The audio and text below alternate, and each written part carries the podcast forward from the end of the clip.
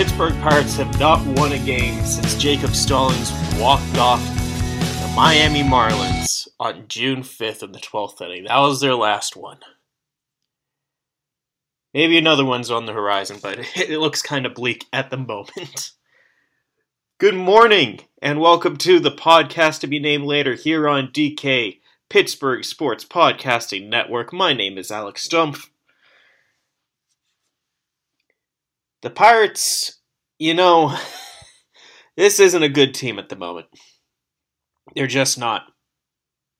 10 losses in a row. It's been a decade since the last time that Pirates team did. a Pirates team did that. You have to go back to 1968 to find the last time they lost 10 in a row, and the offense always scored four runs or less. And they're really, that's one of two main themes out of this losing streak. The first one is the offense not producing. And it's amazing how much this offense is reliant on Frazier Hayes Reynolds. Because Frazier didn't have a good series in Washington, and you know what? That's fine. He's hit the ball well so well the entire year that you, you kind of get a mulligan every once in a while. It's not like he was egregious, but it, it was just a bad series. Hayes, I, you can't say a bad series, but it, it wasn't his best. He definitely wasn't the same superhuman player we saw for, you know, throughout his career at this point, and I cannot even begin to express how okay that is. He wasn't going to hit 376 throughout his entire career. But even then, you know, not his best series. He got a hustle double on, on Sunday, scored the only run of the game. Reynolds had a good series again. Had a good road trip in general. After that, though, the, the drop off is so, so, so steep. Especially without Moran there to, you know, lengthen out the lineup a little bit. Jacob Stallings is, he's a good OBP catcher I mean, we, we all know the Jacob Stallings bit. He's there for his defense. What he provides on offense is just bonus. And you know what? He's actually provided some decent offense this year. But once you get to like Gregory Polanco, who batted cleanup on Wednesday, what what else can we really do to describe what's going on with the Pirates than say no? Oh, Gregory Polanco batted cleanup. And the thing is, Gregory Polanco even, you know, kind of did what you're supposed to do as a cleanup hitter. Came up with a runner on second base, ripped a clean single, should have scored Reynolds. They ended up holding him once the throw ended up being 30 feet up the third base line, and they realized how bad a mistake that was. Polanco should have had an RBI. He stole a base. It, it wasn't a good game. It was, but the guy in the lineup with the best OPS after Frazier, Hayes, Reynolds was Ben Gamel at 654. Ben Gamel is only a Pittsburgh Pirate because he was designated for assignment about a month ago, a month and change ago. So I don't know what what hope this offense has anymore. Phillip Evans is far less exciting as he once was. He's getting shifted more and since honestly, since coming back from the injury, he's not hitting the ball as hard as he was. Like as as rough as he was, you know, th- those last couple weeks before he hit the injured list, he was still making good contact.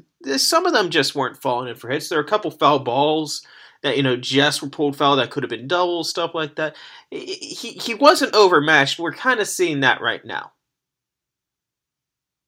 we're kind of seeing Philip Evans getting overmatched and really looking like uh, the quadruple A utility player that he was throughout his career before he came to Pittsburgh.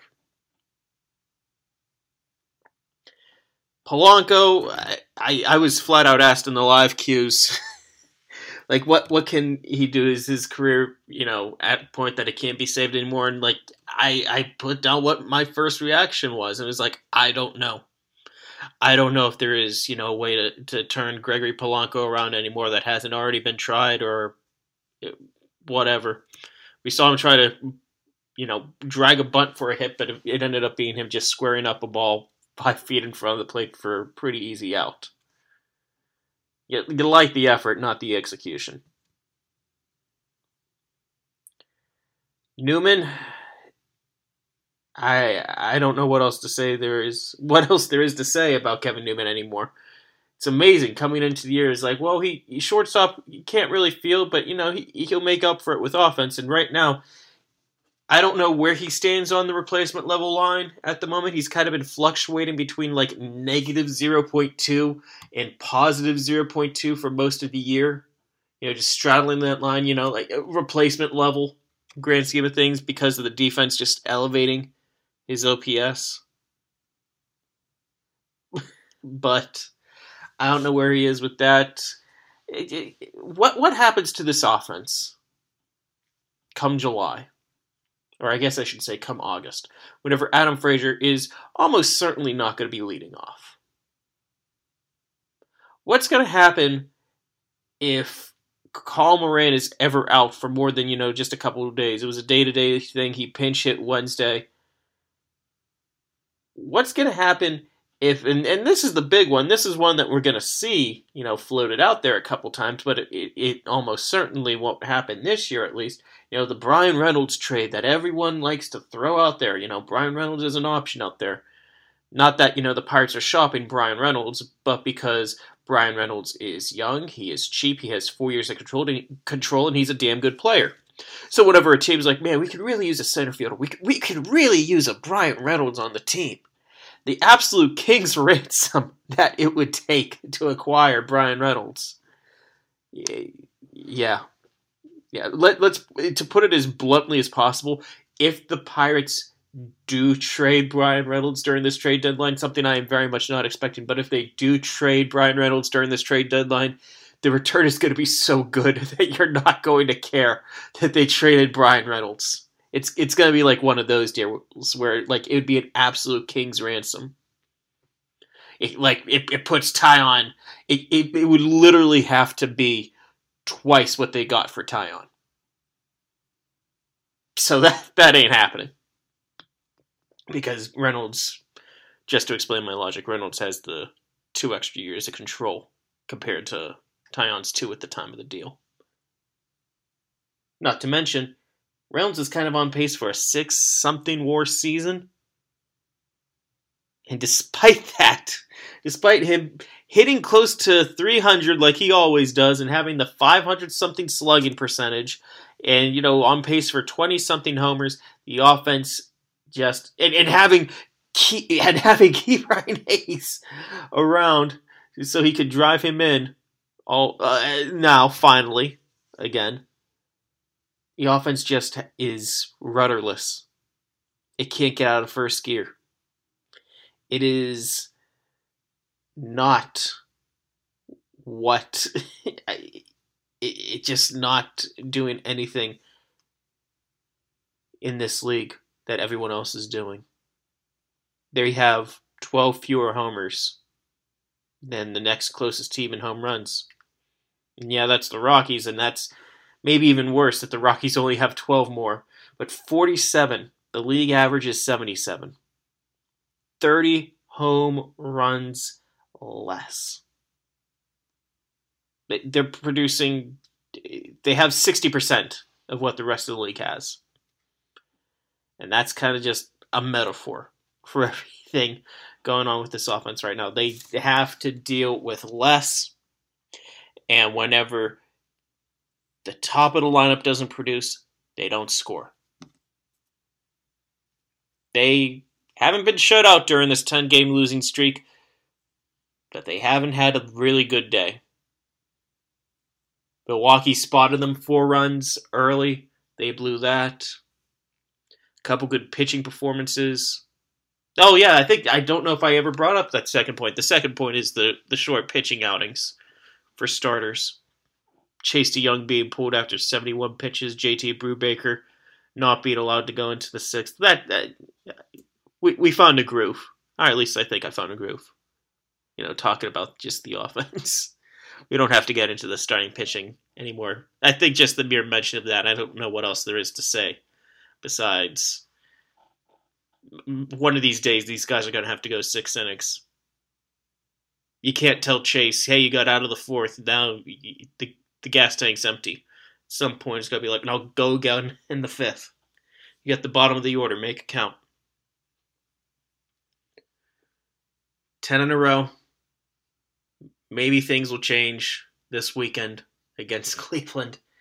Because after that, and after that off day Monday, they got 20 games in a row upcoming, and man, things could really snowball Arizona Diamondback style if they don't figure it out.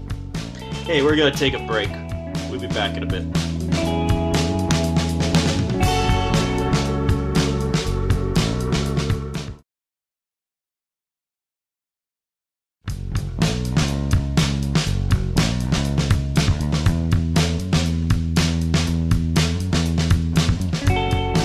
Welcome back to the podcast to be named later here on the DK Pittsburgh Sports Podcasting Network. I'm sure you're tired of hearing about the baseballs. I'm sorry, there's going to be a little more coverage on the site. There's going to be a second podcast segment from me because I, I feel like we have to talk about it as just cheating. Because that's what it's all going to come down to. I really try to think of another way to say it, but I feel like the best is just to go directly at this right now. Is this cheating? Kinda. Or I guess I should say, it runs the gamut from no, it's not cheating. It's genuine, you know, a genuine mistake. Like, I, I'm just going to list a scenario here where, you know, pitchers can't use sunscreen anymore.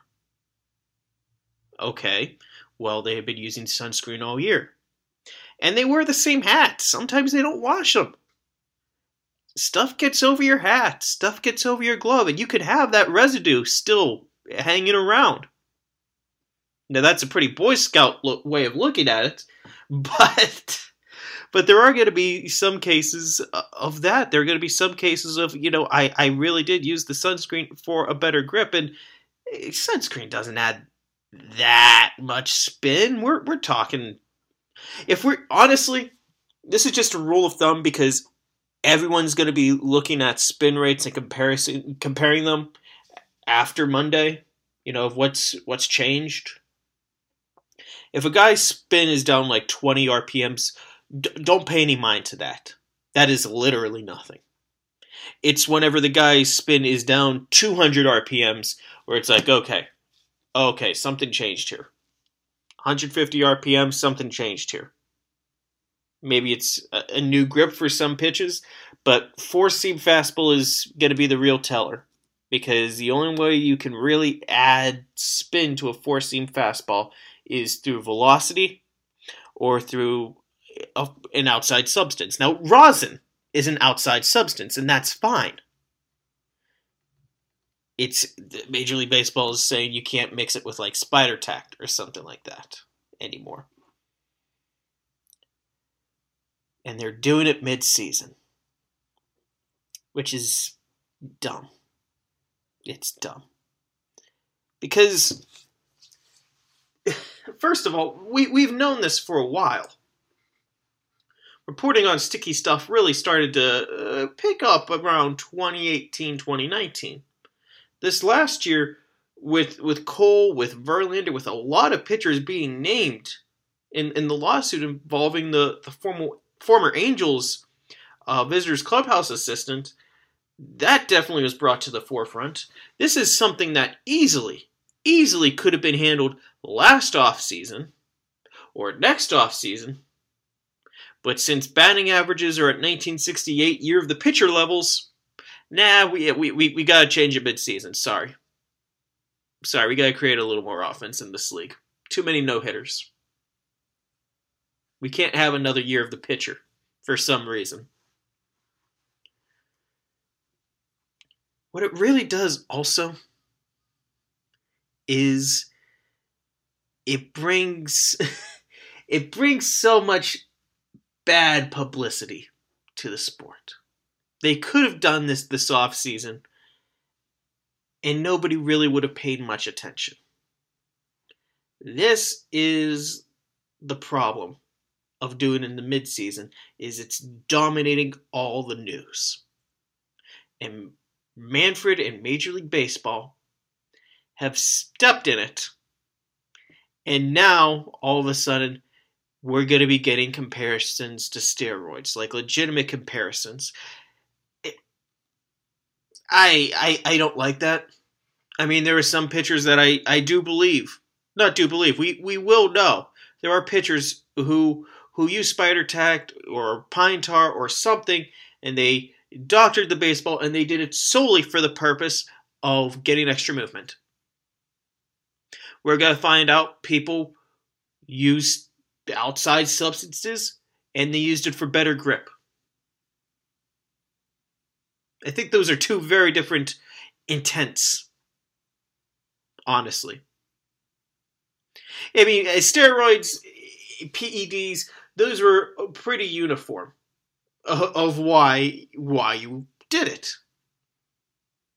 Very rarely did someone ever say like, "Oh, I didn't know I, I knew what I was putting into my body." It's always, "Oh, I didn't know I was putting that into my body," or "I I regret this mistake," or whatever.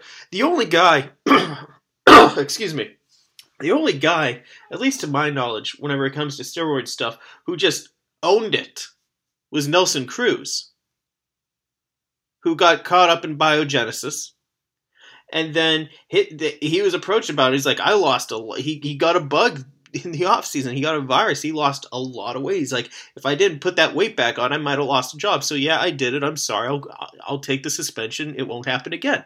And you know what? You know what? it's a decade later. Later, there hasn't been a single word from Nelson Cruz in that regard. He's he's fine. You know, was, that that is the I was using it for grip version of steroids, but it's a different it's a different animal.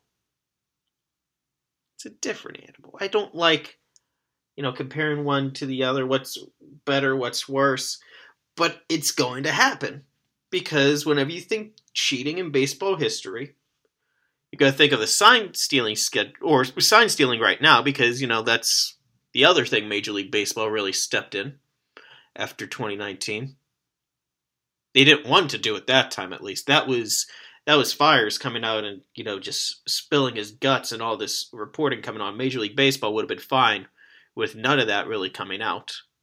This is a Major League Baseball created problem. Like there wasn't going to be anything with the sticky stuff that was, you know, so unbelievably pressing that it had to be taken care of mid-season. There wasn't anything that said that you know, this was it.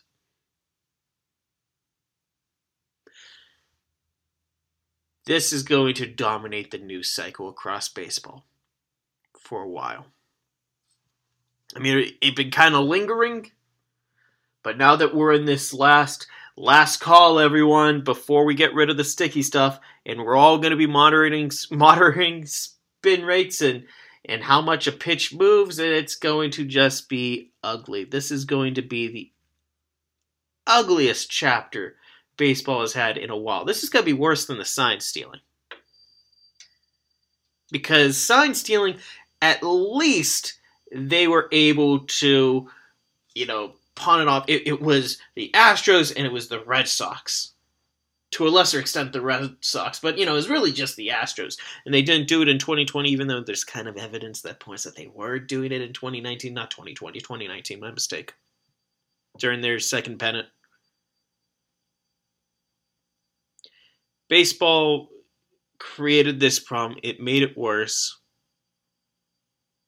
I think what Tyler Anderson said about how pitchers having to adjust because the league kept changing the baseball, made it more and more bouncy, and now you can't even count on, you know, just missing the barrel, you gotta miss the bat. The changes in the baseball, more than anything, has been the greatest accelerator for the three true outcomes. I know it'd been really spiking up before then, but compare 2014 baseball to right now. 2014 baseball, where the Pirates were eh, the best team, or one of the best teams in the National League, running with two seam fastballs and sinkers and shifts. That's how much the game has evolved in just seven years. Maybe two seamers will make a comeback, whatever. Whenever the ball is finally truly dejuiced, but I don't think Major League Baseball will ever let it happen. And it's all going to be about the integrity of the actual ball. And that's why we don't have as much integrity in the actual game. Thank you for listening to the podcast Be Named Later. If you haven't already, wherever you get your podcast, subscribe. Get this entire feed of feed of wonderful shows brought to you every single day. Check out Saturday. Jared Pugar and I, we're going to have Young Bucks, our podcast about the Pirates prospects. Check those out. Thank you for listening. We'll talk again next week. Música